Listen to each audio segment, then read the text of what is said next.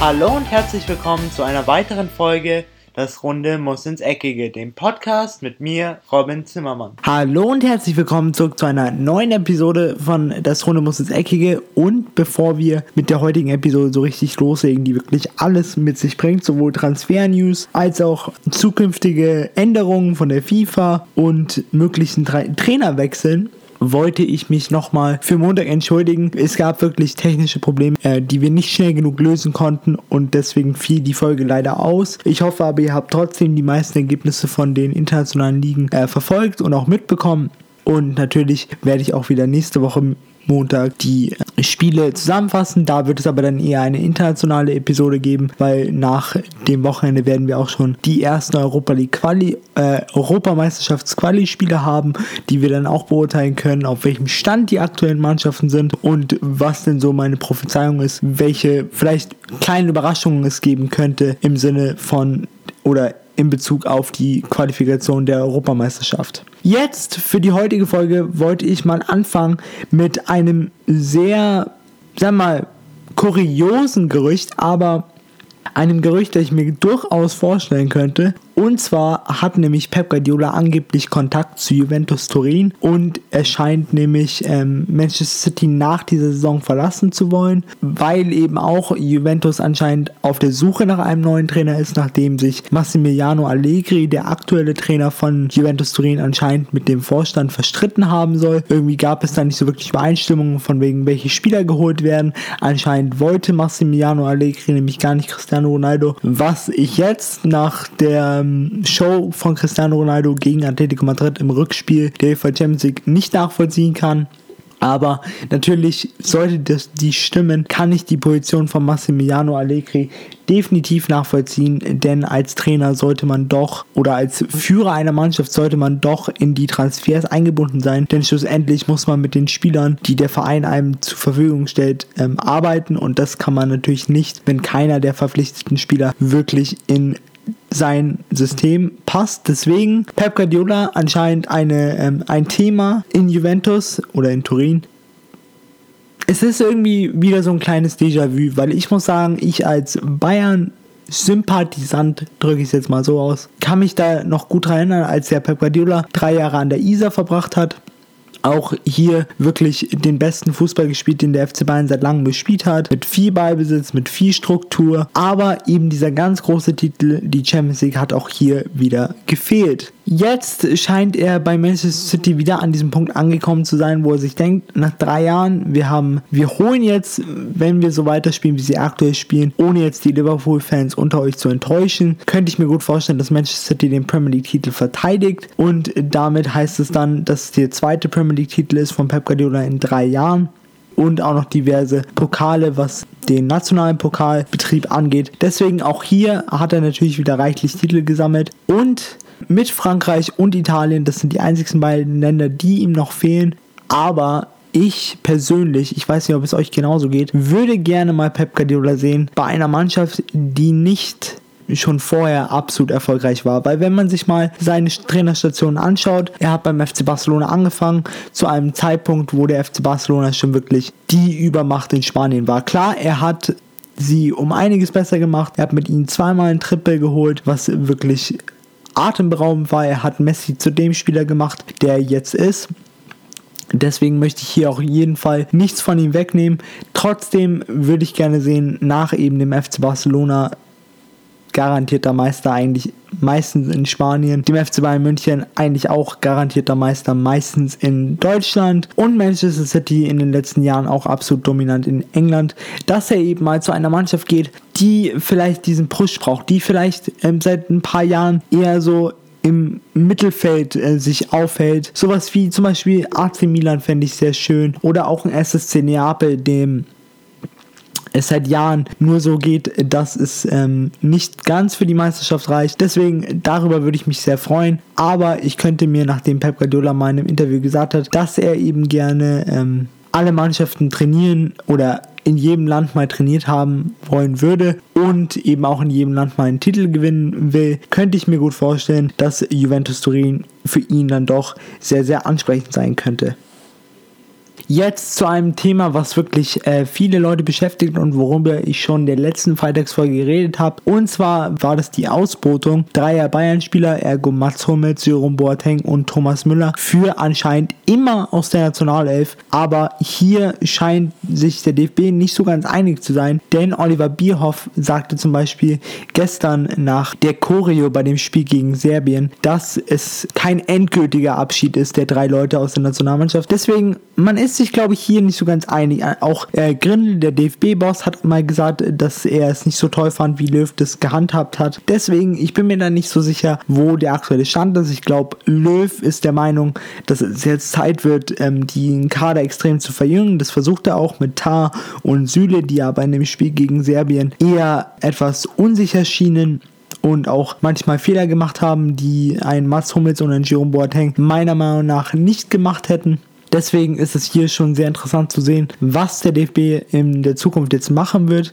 Trotzdem muss Löw jetzt eigentlich an seiner Entscheidung festhalten, weil sollte er eben ähm, diese Entscheidung irgendwann zurückrudern und sagen, okay, ich habe jetzt gesehen, ein Süle und ein Tar und oder auch ein Rüdiger und ein Ginter funktionieren nicht. Ich brauche jetzt wieder meine zwei gestandenen Weltmeister mit ähm, Jerome Boateng und Mats Hummels und aber auch vorne einen eher Freigeist wie Thomas Müller, dann wird das schon sehr an seiner Glaubwürdigkeit nagen, denn dann würde sich jeder Spieler denken, was bedeutet überhaupt eine Ausbotung im DFB-Kader, denn wenn die mich brauchen, rufen sie eh wieder an und das darf eben einem äh, Löw nicht passieren. Deswegen muss er hier sehr aufpassen, was der DFB um ihn herum macht, ob man sich da noch ganz einig ist. Denn wenn der DFB oder insbesondere Oliver Bierhoff über seinen Kopf hinweg entscheiden sollte oder auch eben diese Aussagen weiterhin tätigt, wie er eben nach dem Serbien-Spiel getan hat, dann kann das für Löw doch sehr, sehr gefährlich werden im Mannschaftsklima, aber auch drumherum. Die Fans werden ihm nicht mehr wirklich folgen, wenn man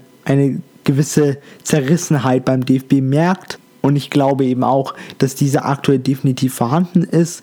Deswegen gab es jetzt mal die Frage auf, auf der App von FanQ, ob denn ähm, diese Ausbotung dem den drei Spielern namens Thomas Müller, Jerome Boateng und Mats Hummels, ob es sie anspornt. Und zwar sagen hier 74,9% Ja, 11,9% Nein und 9,9% vielleicht. 3,3 haben keine Meinung. Ich stimme eindeutig mit Ja, denn man muss doch immer wissen, klar, sowas tut den Spielern auch weh und die haben es nicht erwartet. Für ähm, Fußballspieler ist es, glaube ich, schon so der größte Traum, mal für sein Land aufzutreten und dann eben von genau diesem Land auf so eine Art und Weise degradiert zu werden, ist schon sehr, sehr schmerzhaft. Und nachdem alle drei absolute Vollprofis sind und wirklich von Ehrgeiz getrieben sind, kann ich mir sehr gut vorstellen, dass sie sich nach dem Gespräch mit Jogi Löw jeweils angeschaut haben und gesagt haben, jetzt erst recht und jetzt zeigen wir ihm, dass er den größten Fehler gemacht hat, den er bisher in seiner Trainerlaufbahn gemacht hat. Zum Abschluss der heutigen Folge gibt es wirklich noch ein Thema, das äh, viele Gemüter hat ähm, hochtreiben lassen oder eher viele Leute hellhörig werden lassen. Denn der FIFA-Präsident Giovanni Infantino will 2021 die ähm, Club-WM reformieren und zwar will er diese auf 24, 24 Mannschaften aufstocken und hier war eben die Frage, was ähm, die äh, Community denn davon hält und zwar, ob es interessant ist oder überflüssig. Hier sagen 20,4% interessant, 76,8% sagen überflüssig und 2,8% sagen, sie haben dazu keine Meinung. Ich möchte jetzt dann noch ein paar Kommentare vorlesen, die ich wirklich ähm, ansprechend fand. Und zwar zum anderen einen von Kai Wilzer, der sagte, alle Erholungsphasen streichen, tun eh zu wenig die Millionäre und die FIFA braucht das Geld, ist ja ähm, ein gemeinnütziger Verein. Mit Infantino wurde alles besser. Hip hip, hurra. Dann natürlich mit einem traurigen Smiley, also er hat das definitiv als ähm, Ironie gemeint. Und ich ähm, muss ihm definitiv zustimmen, denn für mich ist die Club-WM so ein ohne jetzt den Leuten, insbesondere in Brasilien oder so, die wirklich für die Club-WM leben, weil es für sie so der eine Wettbewerb ist, wo sie sich wirklich mit Teams aus Europa messen können oder jeweils immer nur mit einem Team, also dem Champions League-Sieger. Aber ich möchte trotzdem keinem zu nahe treten, wenn ich sage, für mich ist die, äh, für mich ist die Club-WM so ein Wettbewerb, wo ich so bin, so, ja, ist halt so, können wir nicht ändern. Ich finde es halt schade, dass man als FIFA immer mehr versucht, noch mehr Wettbewerbe und noch mehr Wettbewerbe ins Leben zu rufen und den Spielern dann noch weniger Erholung zu geben. Ich finde schon persönlich, und ich weiß nicht, ob viele von euch da meine Meinung teilen, ich bin schon sehr skeptisch, was die Europameisterschaft und die Weltmeisterschaft angeht, weil für mich als Fußballfan zählt der Clubfußball. Das ist mein Fußball. Das ist